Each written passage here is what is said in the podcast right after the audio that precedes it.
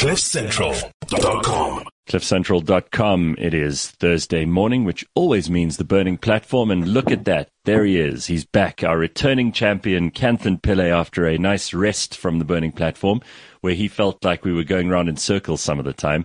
I think he's got lots and lots to answer for, and we've got lots and lots of questions to throw at him this morning. The Burning Platform brought to you by Nando's. Phumi Mashigo, Kanthan Pillay. The uh, dream team is back. How are you, Kanthan? I'm fabulous, but I see that Phumi's got a new hairdo. What's up with that? Ah, uh, Kanthan. New hair Kanthan, don't care. don't you even like new hair? Don't care.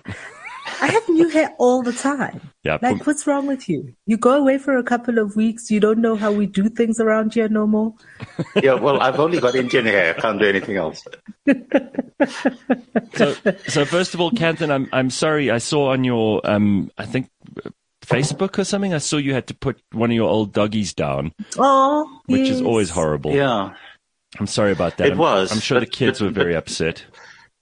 Yeah, well, we've, we've, I mean, we've all been sort of incredibly mournful and grumpy over the past couple of days. But, you know, guys, I've got to say that in terms of Twitter, very specifically, you know, Twitter is normally a cesspit at best. Yes. But this time round, you know, when I put up that note um, about uh, needing to put down Charlie, and I had, you know, this short video clip, and just the sheer outpouring of goodwill and support and and, and love was just so totally cool. So and there's such a lot, there's such a lot of good people out there, really. Um, well, well um, they, they are the majority. You know, this is what we Yes. we've got to keep remembering is is as much as as Twitter is this revolting place. They, their Twitter does not represent the majority of people, and even the people who do comment on Twitter, it's only a tiny, tiny, angry, vocal minority that tend to to steer things in a direction that gives everybody a bad name. yeah. So anyway, thank you to all of those guys. I, I nice. really appreciate it. So, Kanthan, I'm going to start off with you because people have been missing you hugely. And um, there are lots of questions that have been building up over the couple of months that you've been off.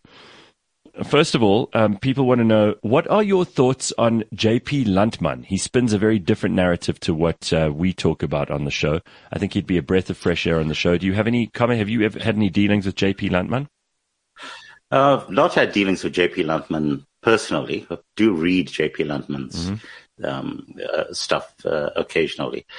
Look, JP Landman plays in a very kind of similar space to the one in which Frans Cronje plays, Okay. In, in, in the sense that uh, corporates basically pay him to Advise give strategic advice in terms of how things are, are going to go. And uh, I think at, at that level, it's, it actually becomes far more useful to kind of have a face-off between the likes of Frans and JP Landman because I think a lot of the stuff that they do is very firmly research-based and um, it's the interpretation of the way in which they take a look at uh, that uh, data that really matters. I think one of the, the things that caught many people's attention was a, I think it was a, it was a brief from Nedbank Private Wealth that uh, JP Landman did um, a while back, which actually was going on at some length to show, I guess, the positive spin on things that have happened since uh, Ramaphosa succeeded uh, Zuma. To a large extent, I think, though, that uh, if you look at uh, the stuff that he's mentioned, a lot of it is not directly as a result of Ramaphosa actually doing stuff, but you know, really rather as a result of the fact that other people ended up doing things at the same time. So whether that is going to translate into a concerted effort to rebuild South Africa's economy, no, I actually disagree with that because none of the boxes that need to be ticked in order to get the economy back on track are actually happening. You see, the problem all the time has not been the question of corruption per se. It's actually been the uh, the question of whether you're going to have the political cojones to actually turn this economy around. And we already know what needs to be done to turn the economy around. We, we need deregulation. We need greater privatization. And nowhere was this more clear than the fiasco that we've had over the purported rollout of, uh, of vaccines. Yeah. Well, because let- we, uh, before we get into that, I, I think you, you, we all owe you a bit of space to do your "I told you so" when it comes to the pensions. So you've been saying for the longest time, guys, Yes. get your pensions out, stop uh, trusting this government. You know that they're going to be greedy and they're going to take from you. So here's your moment, Kanthan, to say "I told you so." Here's your moment to admonish those of us who weren't taking you seriously. Go ahead. Well, this really ties in with the, the question of you know how one interprets the advice of uh, of J.P. Landman as an example, and you see one of the reasons why I, I, I tread cautiously around the stuff that he's saying. His client is Nedbank Private Wealth, and Nedbank Private Wealth has a vested interest in having as much of your money as possible in this country to be managed by them. Sure. And, you know, so at that level, you are not going to get any of the major financial service providers in this country to be casting any aspersions whatsoever on the ANC's plans to be meddling with our pension funds. So, yes, you know, there is an I told you so moment, but I think that I'm, I haven't been alone on this. There's a number of people who've been saying for years that you need to be moving your money to places where it's effectively out of reach of the ANC. The problem that we have right now is that the ship has already sailed for most of us, except for those who are under 55 years of age. Right. Those who are under, under 55 years of age, you have to wait until you're 55 before you're able to take retirement, so Correct. to speak. So there's nothing you can do. And, uh, and there's nothing that you can do between, uh, between now and then. But w- what you can do is try and do the other stuff that I was talking about, such as going off grid as much as possible. So Yeah. My my solar installation has been in place now for a couple of months. I'm smiling quite happily through all of the uh, load shedding incidences whenever they come up. and is, is your bill dramatically less? Yes, substantially. I mean, you know, I was tracking consistently at around about uh, um, five thousand rand a month. My bill is now around about a thousand a month, and that's Wow. because there's a, a couple of things that I kept on. Uh, well, it's literally uh, two things that I've kept on uh, Eskom power. It's my stove and uh, it's my geysers, and the geysers are all solar in any case, so they only come on when um, there's no sunshine, basically. So, it, in terms of um, uh, uh, Eskom, uh, my dependence is almost completely slashed. That's fantastic. and frankly, the only reason the only reason why I'm not completely off grid is because l- there's a, a kind of price performance ratio right now in terms of the cost of batteries versus um, the return on investment.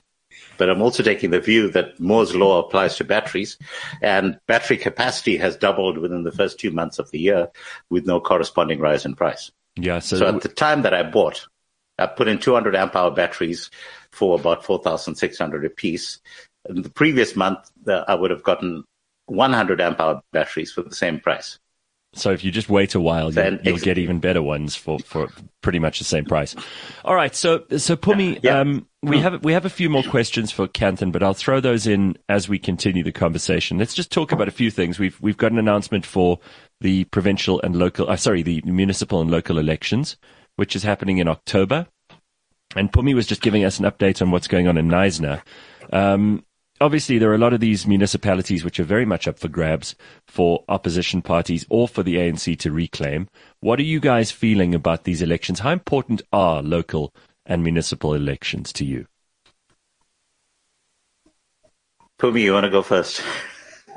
I, hey, uh, no, that's because this morning I already said I think these these elections are going to be interesting to watch because they're going to show us, they're going to tell us what the temperature is for people and their appetite for going out to vote. I think they're going to show us who's making gains and who's making losses, and it'll be it'll be fascinating to watch. It's an important one. It is important. All elections are important. Yeah, but why did you think- why did you think that the the Neisner one was so significant? Because it swung back to the ANC. Yeah, and also because it, these are traditional. So There's just the one one ward, by the way. This is just so that people know this. this is, is just one ward. Yeah. Yeah. It's one ward. Um, but I was also just looking at the, the numbers coming out of, um, Western Cape, some Mm-hmm. places in the Western Cape. Again, the gains that people are making. And, you know, we've been talking, I've been talking a lot about how I think the DA is losing its grip because they they are in disarray and they should be taking advantage of the disarray that the ANC is in you mm. know to to give themselves more of a gain but anyway so that's that's what I'm seeing I'm seeing this that the trend there are places where the DA is holding where the DA is holding but you know it's it's very what do you, shaky. W- without, without us playing Nostradamus, what do you think of that, Kanthan, and how important are local municipal elections to you? Well, let's take uh, uh, drill down first into the specific problem that Phumi was just talking about, which is the direction for the Western Cape in general. Now, the direction for the Western Cape in general is not really different to the existential crisis that the United States is facing at the moment, because you have immigrants that are flooding into particular parts of the country that are dramatically shifting the demographics and thereby dramatically shifting the voting patterns. Now, that in a nutshell is the situation that is happening in the Western Cape right now. The Western Cape is one of the few functional parts of the country. Mm-hmm. And as a direct result of that, the economic opportunities are better in the Western Cape than pretty much anywhere else in the country, right. which means that you have what Helen Zille spoke about many years ago, this whole concept of economic refugees mm-hmm. who are flooding to the Western Cape directly as a result of the fact that they are looking for opportunities there. But as they are doing so, it doesn't come with the common sense to recognize that the thing that is causing those jobs there in the first place is the fact that the ANC is not in power. So they take their historical allegiance to the ANC. And so I am saying that to a large extent, one should take the view that you should not be blaming the DA for not adequately capitalizing. Because remember that the DA is also having a significantly shrinking voter base from the point of view of the fact that people are migrating. Yeah. So in other words, so you, you yeah. think you think a lot of these changes might be due to the very fact that people are coming to DA areas from ANC areas because the DA areas are run better, and then they're bringing the ANC votes into those areas and thereby rewarding the ANC for something they shouldn't be rewarded for. That that's exactly right. That is the executive summary. And look, that's a pattern that is going to continue. And you see, one of the the reasons why this entire um, uh, crisis that's currently taking place in the United States between the Republicans and the Democrats is the Democrats have a very deliberate plan to boost the number of refugees in the country mm-hmm. to fast track them to citizenship because they then directly translate into Democrat votes. And the Republicans out there, unlike the DA out here, actually recognize that that is an existential threat to their very being and they are actively taking steps to fight it. Well, I mean, here even, the DA even, can't even, do that because they'll be accused of being racist. Even if you consider, mm. um, without bringing immigrants from other countries into it, there are there are cross-state immigrations happening, uh, immigration migrations rather happening uh, between. You know, there's a huge exodus from New York and California at the moment of a certain kind of business person because the taxes are very high and those cities in, in, in Los Angeles anyway in New York have become kind of unmanageable. Um, and those people are moving into places like Texas and Arkansas and Louisiana and Tennessee and Mississippi because they have less tax to pay and they have more freedoms there to be able to do things in terms of the labor market and everything else. And they're actually saying to those people, don't bring your crappy leftist ideas into our nice state because you've come to our nice state. Don't ruin it. And that's almost what the DA should be doing in the Cape, don't you think? Yes, but uh, they're in a hiding to nothing, and it's not going to work because the, the fact is that those crappy leftist ideas will travel with people because it's a direct result of prosperity. When you don't ha- understand hardship, you really buy into this idea that you can be touchy feely and you can uh, embrace a, a social democratic state, which then very quickly turns to socialism, which then turns to communism. So if you take a look very specifically at red states, which happen to have um, a very strong uh, proportion mm-hmm. of uh, of new migrants. And the, the, biggest example of this is Austin, Texas. Right. You know, as in the uh, as in the uh, so yeah, and uh, and and Austin is one of those places that is really going toes up quickly. Um, in contradiction to the rest of the state. What I'm trying to say is that these are patterns that are happening around the world. Yeah. And ultimately what it translates to is a quest for power on the part of political parties. And the only way we're actually going to resolve this is if we can actually get our heads around the question of what is it that defines us as a nation in terms of our shared values, and can we build consensus around that? We don't have that right now. And the US has pretty much lost it. You know, the, the entire concept of the American dream is, you know, they, they put a It's bullet in in, it because, yes, and the reason why the politicians put a bullet in it is because it's bad for division, and anything that's bad for division means that it's bad for creating centers of power. Same reason why we put a bullet through the Rainbow Nation in our country, because it was actually working. So, you know, let's kill it so that we can cause division and rip this country apart. Now, but but the, the problem that we have in terms of the Western Cape is that there is nowhere to run to in terms of other hmm. states in the country that uh, that are better run. You know, I think we have one municipality in Gauteng that is uh, uh, run by the DA, and it's it's a well-run municipality. But again, that is eventually going to fall to the ANC for exactly the same reason that I'm talking about. So, to get back to the the gist of your main question, Gareth, which is what is going to be the significance in terms of these uh, municipal elections? I don't think it's going to be much. And uh, if anything, what we are going to see is not much change in, uh, uh, on the ground. We are going to have a further reduction in terms of DA votes simply because of the fact that you have Herman Mashaba going to take away votes from the DA, not from the ANC. You have Herman Mashaba, you have uh, Mmusi Maimane going to take away votes um, uh, from the ANC, and uh, The DA, not the ANC. yeah, so from the DA. Uh, then you have Patricia de Lille, who's also playing in that same space. And the net result is going to be that uh, I think that the ANC is overall going to do better than they've done in the last municipal election. But at the same time, I think that we're going to have an overall reduction in voter turnout because people are just basically recognizing that it's not making much of a difference at this point. All right, so I know you, you probably think nothing has changed, and maybe you have a point since Kanthan was last on within the ANC that the whole edifice is still crumbling and falling apart. There's huge division and uh, factionalism taking place. We we know that just this week, in fact, this morning, one of the headlines is Supra Mahumapelo has been suspended. I mean, it's almost like a token suspension, this, because the really bad people aren't. I mean, Supra Mahumapelo doesn't have the kind of influence that he once did when he was Northwest Premier.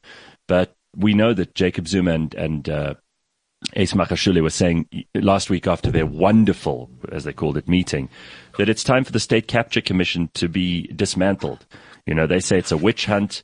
Um, you obviously have other people in the ANC. I see presidential spokesperson Khusela Diko has hit out hit out at the ANC in Gauteng for making public utterances, which uh, they think are bringing the ANC into disrepute. So I, I don't know. I don't know what you guys think of any of this. Is there anything new going on, or is this just more of the same? And should we be paying attention to this? There are different pieces of this puzzle. So I, I think if we take a look in terms of the, the state capture um, uh, commission, yeah, mm-hmm. I had a, a, a, discussion with Phumi about two months ago about us actually trying to do a drill down into what was happening with the State Capture Commission. Mm. And Phumi said, I'll get back to you. And she very promptly vanished. But, uh, I did. so, but now let's, let's take a very specific view around, uh, around, uh, Zondo. Yes, I, I, I, think that Zondo has turned into a witch hunt because it, it if you consider the original mandate in terms of Zondo, mm. it was it was about the concept of state capture. It was never about the concept of going after individuals like uh, uh, Lucky Montana this week, as uh, as an example, and you know him making the very specific point that uh, um, it is turning out to be all about the individuals. Take take this view that Zondo has been sitting and ex, uh, expanded well over a billion rand so far. Mm. Uh, in uh, with how many prosecutions that have actually resulted in money coming back to us? Can we Zero. have a, a race? For, exactly. Now, take uh, what really should have happened if you think about this is that the starting point for the Zondo Commission should have been to actually put Jacob Zuma in the chair. Hmm. As, as the as the very opening thing that says, listen, we've had you know, all of these accusations. Now you are in the hot seat. These are the things that people say that you did to facilitate state capture by this group of businessmen who acquired South African citizenship uh, during the apartheid era. Yes. What's going on? And then and, he, and he could set the sta- stage for all the rest. Yes, and then the second person be, uh, be called should have been Cyril Ramaphosa. And Cyril Ramaphosa should have been asked, you were sitting there during the entire time that this process was happening. What were you doing? What notes did you take? Are you pleading ignorance about what went on during that time? None of that process has actually happened. Instead, what we've been doing is we've been going after let's call them rats and mice. Minions. Okay. Yeah, they're, they're, they're minions. And look, I, I think, uh, uh, Montana is a minion in the grand scheme of things. Admittedly, is a minion who controlled budgets that were, you know, worth billions of rand. But ultimately, he's appointed by overlords that are still sitting in power in the ANC, and they have not really been held to account at any level. So it, it's not just a question of saying that you know things haven't changed. I think what people are looking for is a, two very specific things. We want to see first and foremost an uptick in the economy, and secondly, the creation of jobs. And neither of those things are happening. In fact, by almost every level, we've gone backwards. We've got food inflation at uh, at an all time high, cost of fuel at an all time high. Those are the most dramatic things that impact upon most people in this country. Yep. So, you know, at that level, yes, things are pretty much going backwards. They're not staying the same. They are going backwards. The greatest reality show we've got going on at the moment is the Zondo Commission and that's exactly what it is. It's it's it's like reality shows. It's like watching the Kardashians. You know, all it is is it's day to day watching new faces with the same old bullshit, and it's distracting. What it is is it's distracting. It's distracting us from all of the real things that we should. I've said this before. We needed a political solution. They needed to to have a political solution for Jacob Zuma, and and move on with it. We did not need a commission. Can I just but now that we have it, it's quite fascinating you, watching. Let me ask you this, Phumi. I mean, you, you know, for example, there was this story about soccer in in the in the UK, and I'm not going to go into it in any detail, mostly because I'm not an expert on these things. But it seems that we um, in this country we don't ask any we don't anything. There are no questions but the most superficial ones. So, for example, we've got a new Bafana coach starting soon, right? I don't think anybody even knows about that, but we've got a new Bafana coach who's about to be appointed. Now, everybody will ask who it is, and there'll be a bit of a biography of maybe what that person did before. But nobody asks how much they're getting paid. Nobody asks where they they want to take the team. All the important questions that we actually should be asking. And so often with the Zondo Commission and other things, I feel like what we do is we satisfy ourselves with a very superficial knowledge of things. And unfortunately, doing the hard work is getting to grips with the, the balance sheet and getting to grips with, with who gave the instruction for what and where it went. And, and too often that's, that's asking too much of people. It doesn't make for clicks and it certainly doesn't make for front page headlines. But that really is where the, where the rubber hits the road. It's the boring stuff that we need to have done. We need forensic audits. We need you know, the kinds of stuff that takes months and months of number crunching. And nobody cares about that in this country. Nobody cares. It's billions Captain, and billions of dollars. About the erosion. Are you going to talk about the erosion of newsrooms? no, I'm certainly. I'm not going to touch about the. no, I'm not going to touch about the erosion of newsrooms. But uh, Gareth, let's you know recognize that again. A problem that we have in this country is that we're not able to actually hold two opposing views at the same time and reconcile them. Mm-hmm. And and in order for us to get, uh, to move forward, we need to develop that fundamental capacity, and it's incredibly difficult to do.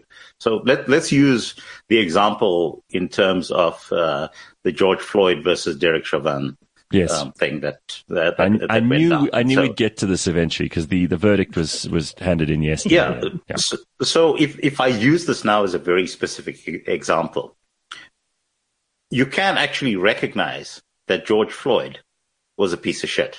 He's a convicted felon. You, you know, he's uh, held Woman- up woman uh, pregnant. uh, Jail- yeah, woman abuser held up pregnant. Yeah, sure. Yes, okay. At the same time, it's possible to recognize that Derek Chauvin is also a piece of shit Yes. and had, and no human being should have done what he did. And therefore he has to go down. Now, this is not a difficult thing to actually wrap your head around. But for some reason, people insist on wanting to put themselves into one or other camps. So using that as, as a kind of business model, and let's apply it to what goes down in front of the Zondo Commission. It's very clear that when people get put up by the evidence leaders at the Zondo Commission, from the point of view of the evidence leaders, there are good guys and there are bad guys. And you can see it from the way in which people get inter- interrogated, the type of questions that they get asked. And that is the problem that we are not addressing because I think that we take the view as a nation who are sitting and watching this debacle unfold before us.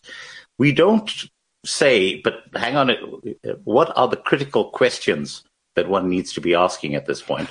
It's this entire idea that um, Lucky Montana is a bad guy. Uh, uh, Yeah. Bianca, what's her name, is is a good girl, and But this is what I'm saying. Is and, it's, and it's- when we start from that point, we we dumb it down to the extent where we we we villainize or we or we uh, victimize you know in terms of of, of making of creating this victim status for somebody and actually that's completely wrong you know every villain in history didn't see themselves as a villain while they were doing the things they were doing Correct, and uh, and even if they did, they were very careful to not put it out in the open. So, so where do you before we get into the details of of George Floyd and what you think of that? Because I mean, there are obviously other things that we need to consider in that story, and it is a big story and has implications and repercussions here for South Africa. Because when something happens in America, inevitably the the culture is is exported to other parts of the world through movies and you know journalism and everything else. But before we get to any of that, how do you think South Africa can become a little bit smarter? And and I don't mean just in terms of, of you know basic media literacy. Someone on the show uh, a couple of days ago said they they think that media literacy should be one of those subjects that we actually teach people at school. The others being civics, which I think would be enormously valuable, and uh, and potentially something about morality. You know, we don't get any of those kinds of instructions anymore. You know, lawyers have to do an ethics course, but most people emerge from school with only a very basic grip of sometimes history and literature. Should we be teaching morality and ethics? Should we be teaching civics? And should we be teaching media literacy so that people can figure out a way in the world that makes more sense? Well, the question is, who is we? Yeah, well, I'm I'm saying that the people of South Africa, I mean, we're the ones Well- who we're the, we're the ones who are suffering for the lack of those things. Well, historically, what would happen is that a lot of the, the stuff that you speak about was taught by primarily religious institutions, if you think about it, because the framework in terms of our overall morality, however uh, you might want to uh, to phrase it, did fundamentally derive from our religious background, and this is irrespective of whatever religions we happen to belong to. You know, Right. whether it was um, uh, Judeo-Christian, uh, Islamic, um, uh, uh, Hinduism, or whether you believe that your ancestors were watching over you and w- would whip you into line if you didn't do anything. But the entire idea that there were rules of society that one needed to engage in actually came from those backgrounds. Now, part of what has been happening over the recent decades is there's been a fall off in terms of uh, people who are actually religious to a lesser extent in this country. But again, the people now who control those religious institutions Yes. don't do it from the point of view of structure that used to exist over, um, well, over millennia, really. Now what you have is those effectively turning into virtual reality shows in their own right and pushing particular political agendas in their own rights. So the, the question that we then need to arrive at, and it goes back to what I was talking about at the beginning, what are the shared values that we can actually agree upon uh, in order for us to be able to move forward? I don't think we're at that point yet. And we're unlikely to get to that point for a while because right now we are still pushing the entire agenda of division mm. as far as we possibly can. Pums, and, do you agree, Pums? Well, you, you, know, I think we talk a lot about the collective. We talk a lot about the we. And I think these are the, a lot of the things that you raise are the things that are also about individual, um, accountability, taking individual accountability as, as parents, as families, as individuals, kind of going, what, what is, so before we get to the place where we have a collective shared values, it's even within your, your individual, you and your little community, you and your family, you mm. and, because it's, it's, um, it's concentric circles. These things are concentric circles. So you have to, within you decide for yourself what is good and right and what it is that you are going to you're going to pass on to the people around you and share with the people around you. We talk about tribes on social media and creating tribes with each other and gravitating towards people that are like us. That's what the shared values are. But we we have so much of this collective uh, we all have to we have to do this. Actually this is is a lot more about individuals have to get themselves right too. You have to hold yourself accountable and the people closest to you. You have to hold your councillor accountable. You have to you if you if you're showing up to vote for the DA the ANC the patriotic alliance then hold them accountable to what it is that you believe in as well. It's but before we get to the we, okay, yeah. So this this accountability is a word that keeps coming up, but it is a word that very few people in, in South Africa really want to own up to because we, we see all around us parents who are not accountable for their children. You know, um, kids are kids are, are very largely left to themselves in many parts of South Africa, and by parents of all social strata. It's not just you know the poorest people who are not at home to look after their kids. There are rich people whose kids are all taking drugs and who don't watch them. There are also those people who are not even responsible for the relationships in their life. They can't even look after their wives. You know, most of the, the abuse that we hear about in South Africa is irresponsible, unaccountable men who are just doing whatever they want all the time. And we look at politicians and we say, you've got to be accountable, but actually, is our society accountable? We talk about Ubuntu, right? How many people are actually practicing that daily? How many people do that? They say it. We like to claim that we've got some superior morality. We talk about Ubuntu. But I wonder how many people are actually accountable for anyone except, and, and not even perhaps themselves. You see many people are not even able to wake up at the same time and get to work on time. You see people who complain about how they've been left out of this or left out of that, but they do nothing to actually learn more every day to improve themselves and to make themselves accountable. Is the problem the politicians or are they just a reflection of us? They're a reflection of us. We deserve, we deserve the people we vote for. we deserve the government we have because we vote for it. What do you say, Kanthan? You're smiling. It, you're smiling you know, like, you, a, like a Cheshire There's cat. so much information available to all of us. Hmm. No, I, I, think Gareth. You, you know, once again, uh, uh, I think th- this is a trope that Phumi comes back to, to time and again. That you know, we, the fact is that we are capable of taking action uh, on our own behalf.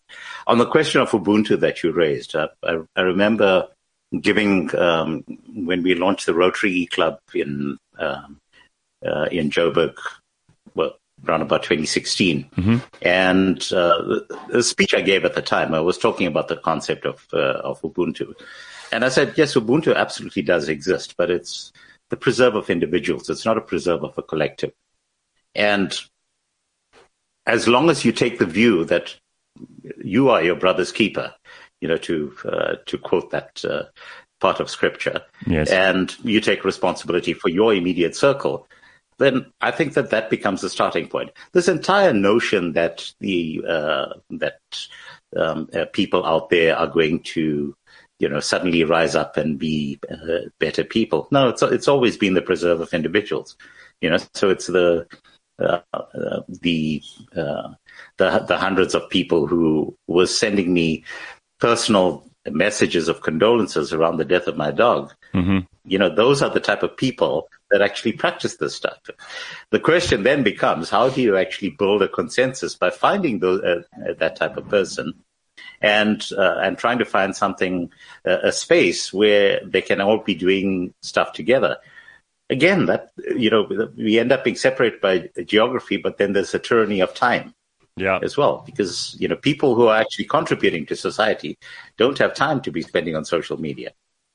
I and. Uh, so how do you then, how do you then get them to find time to pull together on those, those shared values? And, you know, let's take the view that the first thing of, you know, being my brother's keeper is a fundamental shared value that any uh, society should have. So this, but how do you build a consensus around that? This does bring us to America, and it does bring us to George Floyd, and and why this is important now. And I, I, I do I don't want to waste um, the time we've got with Kanthan and Phumi because they both have lots to say about China and India and lots of other more more exciting things potentially. But this has a cultural impact that very few other things do. So we talk we talk a lot about how and Kanthan, I like the way you referred to how we can keep two ideas in our head at the same time. You know, you can walk and chew at the same time. The idea that of course that there there is a huge amount of culpability in the way that the police deal with people, particularly with unarmed people in America, particularly with, uh, you know, there was this horrible story the other day of this woman who thought she was discharging her, she's a policewoman, she thought she was discharging her um, taser. It ended up being her gun, so she killed a man. Uh, Daunte Wright, I think is his name. And this is obviously a question of, you know, police not doing the right thing. And, and you can, you can decide if you're a lawyer whether it's a first degree murder or it's a manslaughter or whatever it might be. And that's the law applying itself. But there is also the other side of this coin. What is a 13 year old kid doing with a gun on the streets at 2 a.m.? You've got to ask why George Floyd this man was high uh, as a kite on fentanyl. He'd been in jail many times. We, are, we have to ask the questions about why there's so much wrong in these people's lives before the police come into them. And, and I think that that's probably something we can also look at in this country.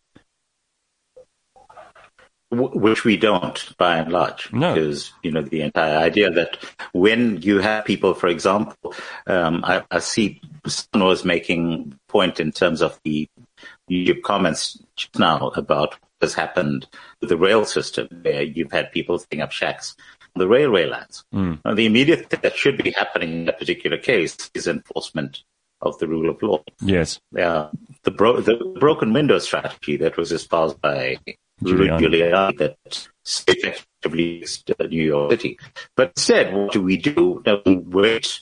we don't immediately I'm just gonna, people. I'm just going to ask you. Sorry, your your internet is just getting a bit patchy on us. I think maybe your solar is not as, as good as you said it was. We're going to let you. I'm just going to reconnect you. I'm going to take Kanthan off. The shade.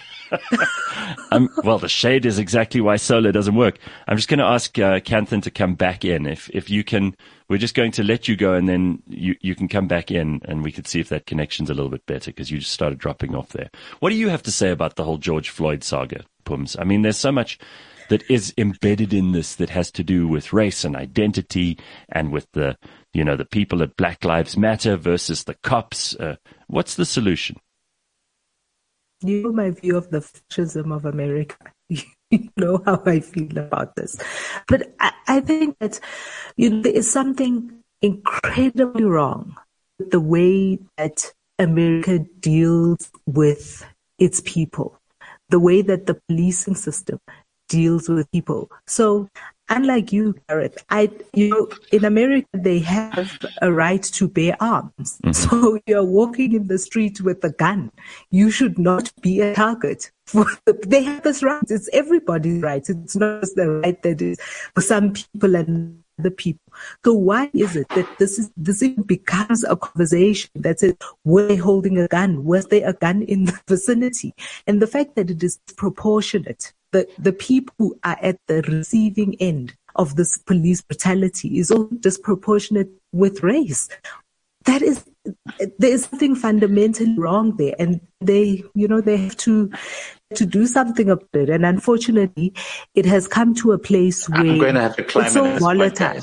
Okay, I have yeah, to climb into this you, because it, it, it, it's not disproportionate in terms of race. It, it is very proportionate in terms of the way in which crimes actually get committed in terms of the United States. So let's let's take this view in terms of uh, uh, George Floyd. I don't want us to deal with this too long because I think, frankly, it's been done and dusted, and we need to be moving on from the entire thing. But the fundamental problem has always been the question of police brutality, mm-hmm. because the overwhelming majority of people that get killed by uh, police in the United States are white. Let me just keep saying that again. The overall victims of police brutality in the United States happen to be white. You just never get those stories making their way into the media. And all you have to do, again, is just do your own research and go and look for the facts, and you will find that that is the case. The reason why we have these issues happening in the United States, firstly, there's the legal problem in terms of something that is called qualified immunity, which means that because you're an officer of the law, you are not subject to the same rules that would apply to a normal citizen. So in other words, if you know that you can literally get away with murder as a police officer, the pressure on you to actually restrain yourself is not there. And qualified immunity has always been a problem in terms of the United States. And there needs to be a framework of defining the extent to which police officers in the United States are able to use lethal force as the first drug of choice as opposed to the situation in the UK or anywhere in Europe where it is always the last alternative and any use of lethal force will then be subject to exhaustive inquiries and people at the end of the day will do their damnedest to try and restrain the people by using batons or stuff like that as opposed to shooting first and then asking questions later. So that's uh, uh, an, an issue in terms of policing. The second issue that we have is the entire concept which um, of of the war on drugs. Yeah, you know, which basically says that uh, you, you know you can use the you can use the fact that someone is an addict to uh, basically treat them as a criminal. Again, um, the entire concept of going after victimless crimes. Yeah. Again, this is a problem we have in this country where you pick on a person who's walking in the street far away from someone but not wearing a mask you know, an example of a, of a, a victimless crime. We have this concept of a no knock warrant. Yeah. Where it means that police are basically able to burst into your house. What's the first thing you're likely to do as a reasonable human being if someone bursts into your house? You're going to retaliate. That's how you get the entire Breonna Taylor fiasco. The problem there is not racism. The problem there is the no knock warrant. It should not have been there in the first place. The militarization of the police, again, that becomes another issue. But even can I, can I just uh, can I just interrupt you? Hmm. Even even in the George George Floyd um, trial, there was absolutely yes. zero evidence at any stage given that Derek Chauvin was a racist, and it's a very it's a very complicated thing to prove someone is a racist, but it's become a massively important thing in the world. If someone can prove you're a racist, they've proved you're you know arch evil. You're like, you, this is the most terrible thing that you can possibly be. Uh, for for whatever, except except you have except you have a whole real president of the country who, firstly, before the jury actually pronounces, steps up and says, "I hope the jury does the right thing." yeah, correct. You know, uh, preempting, and then immediately afterwards issuing a statement saying that systemic racism is a problem. Again, mm-hmm. this is because of the fact that they have a vested interest um, agents of power, be they uh, Republicans or and, Democrats. And, and Maxine, keep, uh, Maxine Waters, a congressperson who actually flew all the way to to uh, Minnesota to have to get involved, Minneapolis rather, to get involved in and try to ratchet up. Yeah, she's she's the, the Julius Malema of the United States. She really, she this is, is an incredible thing that she did. She went there and told protesters, "You better get ready because if this isn't the verdict you like, we're going to tear this place apart." Pretty much. I mean, I'm paraphrasing. But this is not responsible behavior from a politician. No, it certainly is not. But again, when have we ever expected responsible behavior from any politician? I mean, starting with their whole real president, you know, making a comment on a judicial process before it actually gets complete. Obama never did that. Trump never did that. Clinton uh, and Bush before that never did that. It's uh, it's outrageous but uh, but people keep quiet about it. So I think let, us move on from the question of uh, of, of Chauvin and uh, Gareth. Your well, point I, is significant. I do want I do want Phumi to racism. Racism must not. Yeah, but yeah. racism must not be you come in. stage. He was, he was, yeah, he was not on trial for racism. He was on trial for his brutality. That's Yes. what he was on trial for, and that's what he was found guilty of. But do you think people, you know, I think that by and, do you think, do you think, I Phumi, think by and large, people actually understood that? Because I think it was a trial about racism for many people. No, it was not about racism, and I think that what Systemic what a lot American of people are racism, like- confusing right now, It, it, it wasn't it about what how a lot of people are confusing right now is Mm. the the the um, the jubilation around the the verdict is not because he was a white man. It's it's what Kanthan was talking about is that for the first time you are seeing them being held accountable. You are seeing a police officer whose excessive use of force and and actually abuse of his power led to the death of a man. And now he has been Phumi, held accountable. Phumi, I, agree, I agree at one level, but at another level, I'll tell you why this is not significant.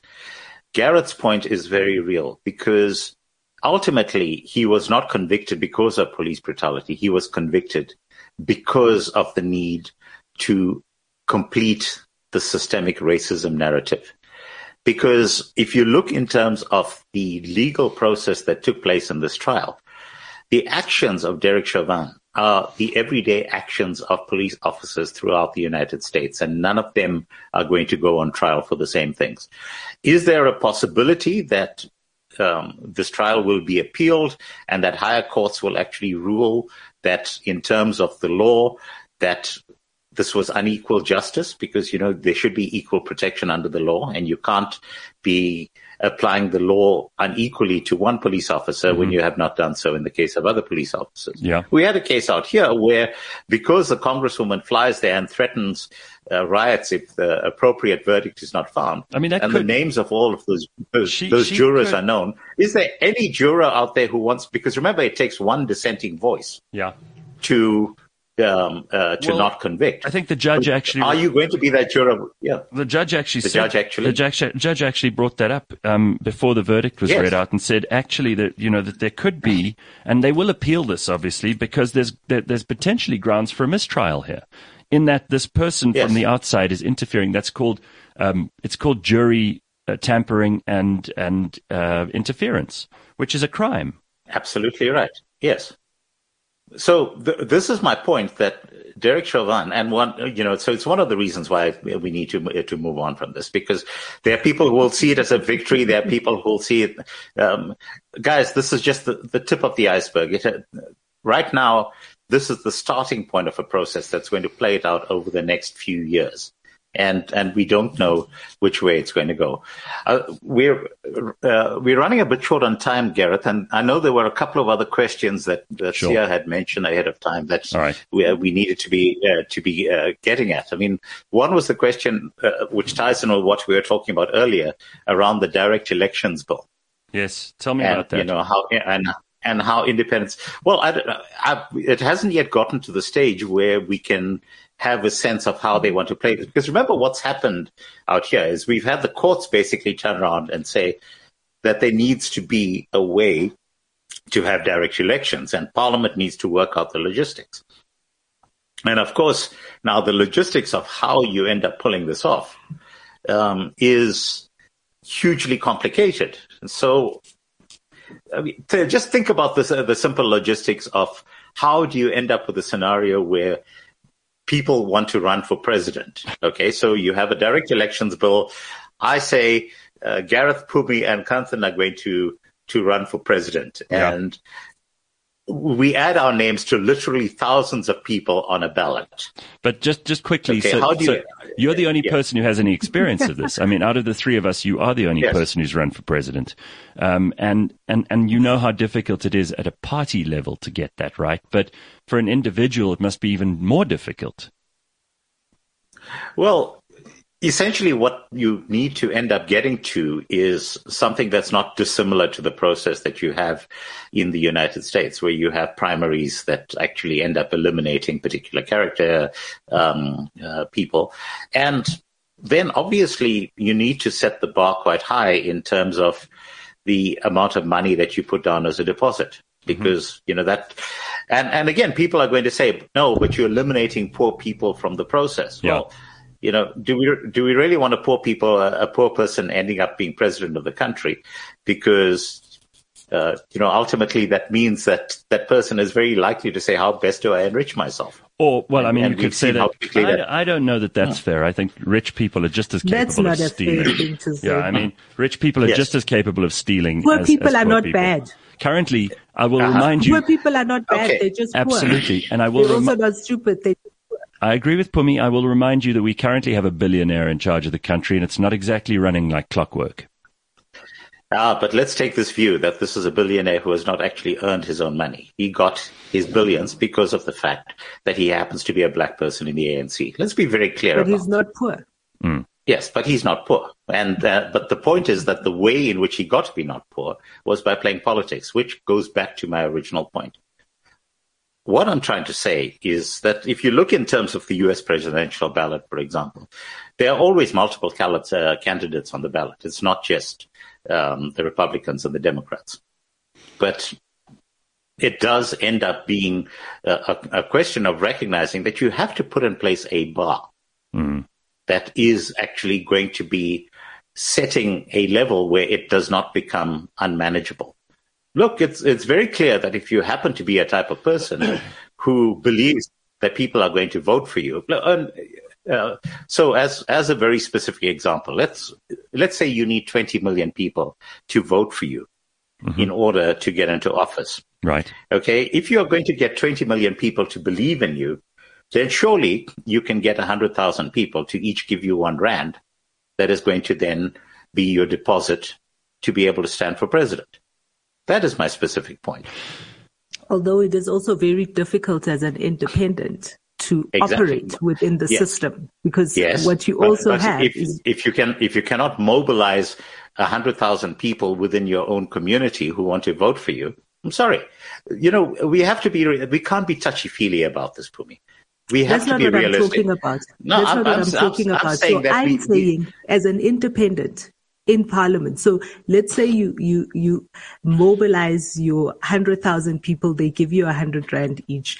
One you rand. mobilize 20 million one people, rand. Mm. one rand each. You mobilize 20 million people to vote for you and you do become the president.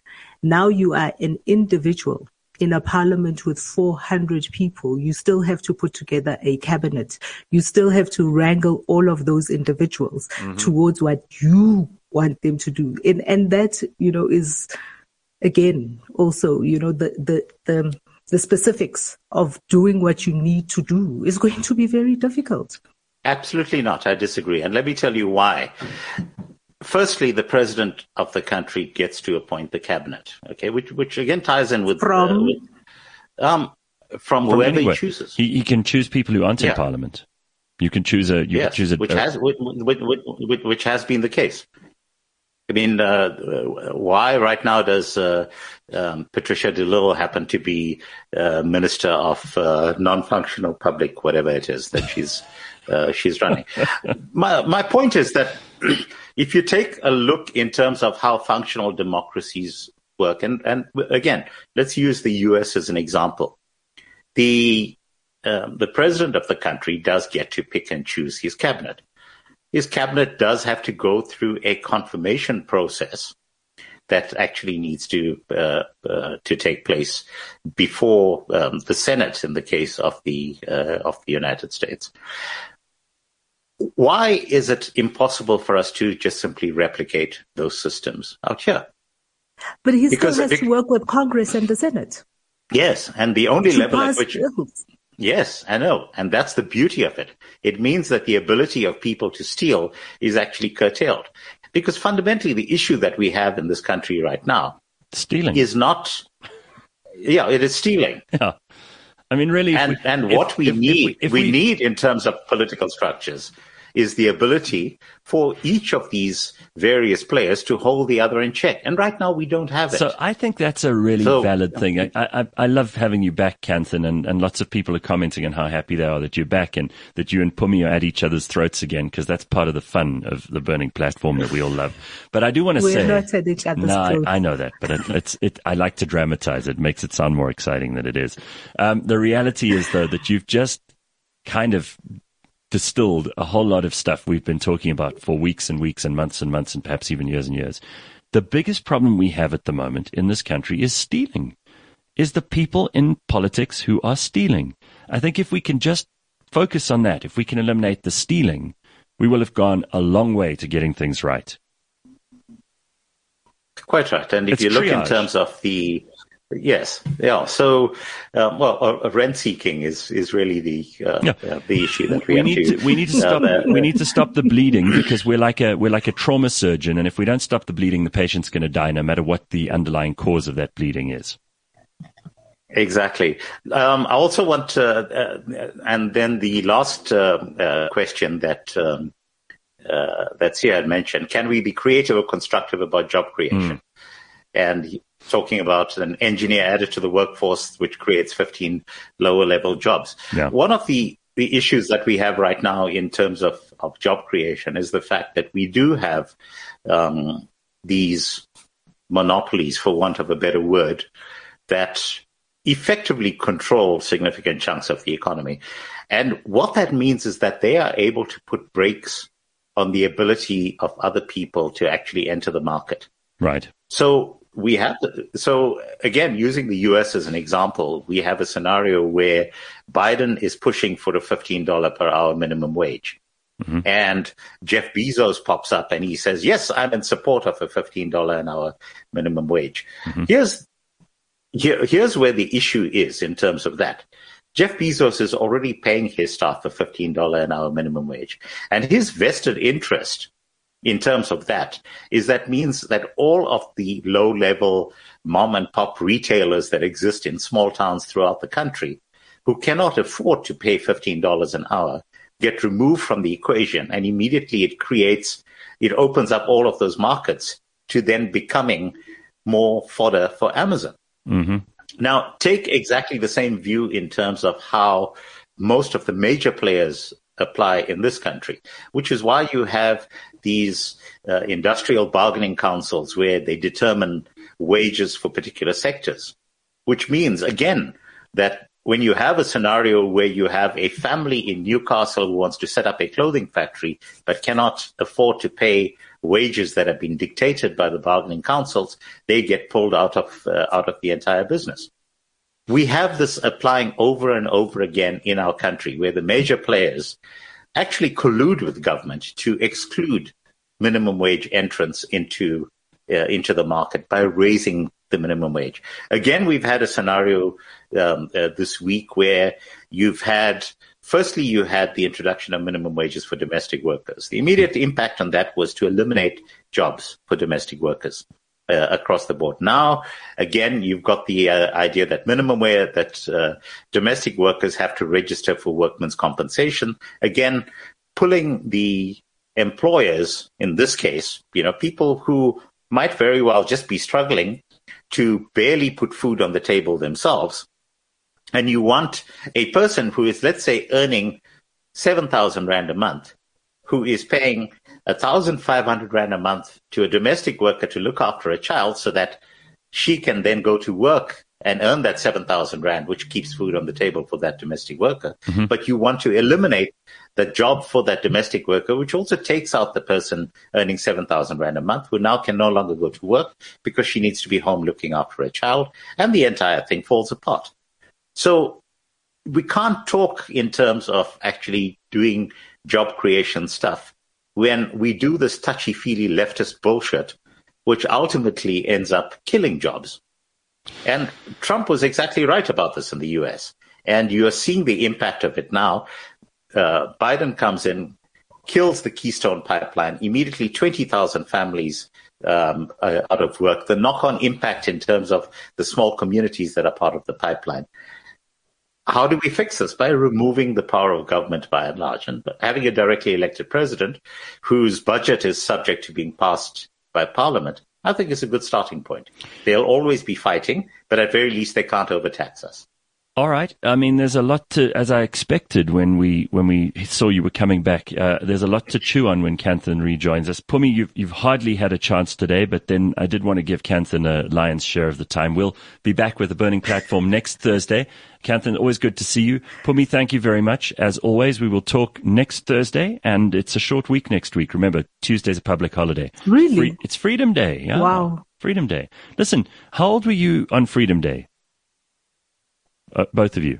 I don't know. Nine, 12. Uh, 1994, I was 33.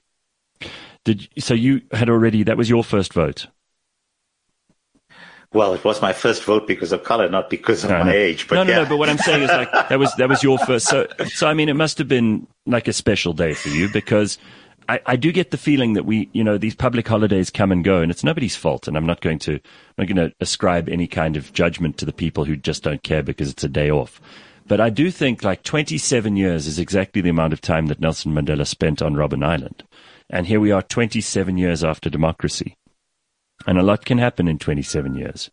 You know, sometimes it's So, worth. yeah, it's, And uh, a lot has knowledge happened. Yeah, yeah. And it's No, I, I took my daughter uh, into the voting booth with me and um, uh, uh, and and uh, put a pencil in, in her finger um, while I while I made the cross. sure. That was fun. yeah, it was quite, I was quite emotional, guys. I got to tell you. Yeah, I've I was 12.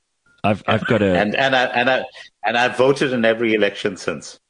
I've got a Of course, the last election I voted for myself, but there you go. exactly. But hell, what what's what's wrong with that? Well done to you. Listen, I, I've I've got a voting. Um, what do they call them? Like the the the ballot paper. I've got the ballot paper from that 1994 election. Um, I remember. Brilliant. Uh-huh. Yeah, it's a, it's a, and I even have some political party posters which I I took down illegally because you. Well, gotta- just hold hold hold that thought for a second. uh-huh. Let's take a look at this. While you're holding that thought, I, I have to go Okay, Pums. because I have an 8.30, guys. Okay. Thank you. Pums. Thank you. Phumi Mashigo, everybody, and thanks for being a part of the show this morning, Pums. There's Kanthan's Mandela for President poster. That's amazing. That was 19, 1994, right? Phenomenal. God, that is cool.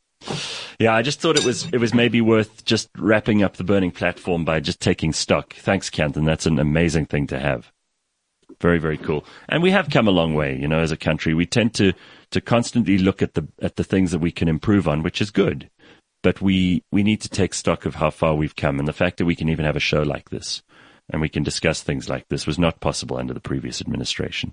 So let's be grateful for those things that we're taking for granted now. Just like when we, we started the show this morning, we were talking about how innovation is now taken for granted, you know, mobile phones, the internet, all of that stuff. Good to see you again, Mr. Pillay. We'll talk to you again soon. CliffCentral.com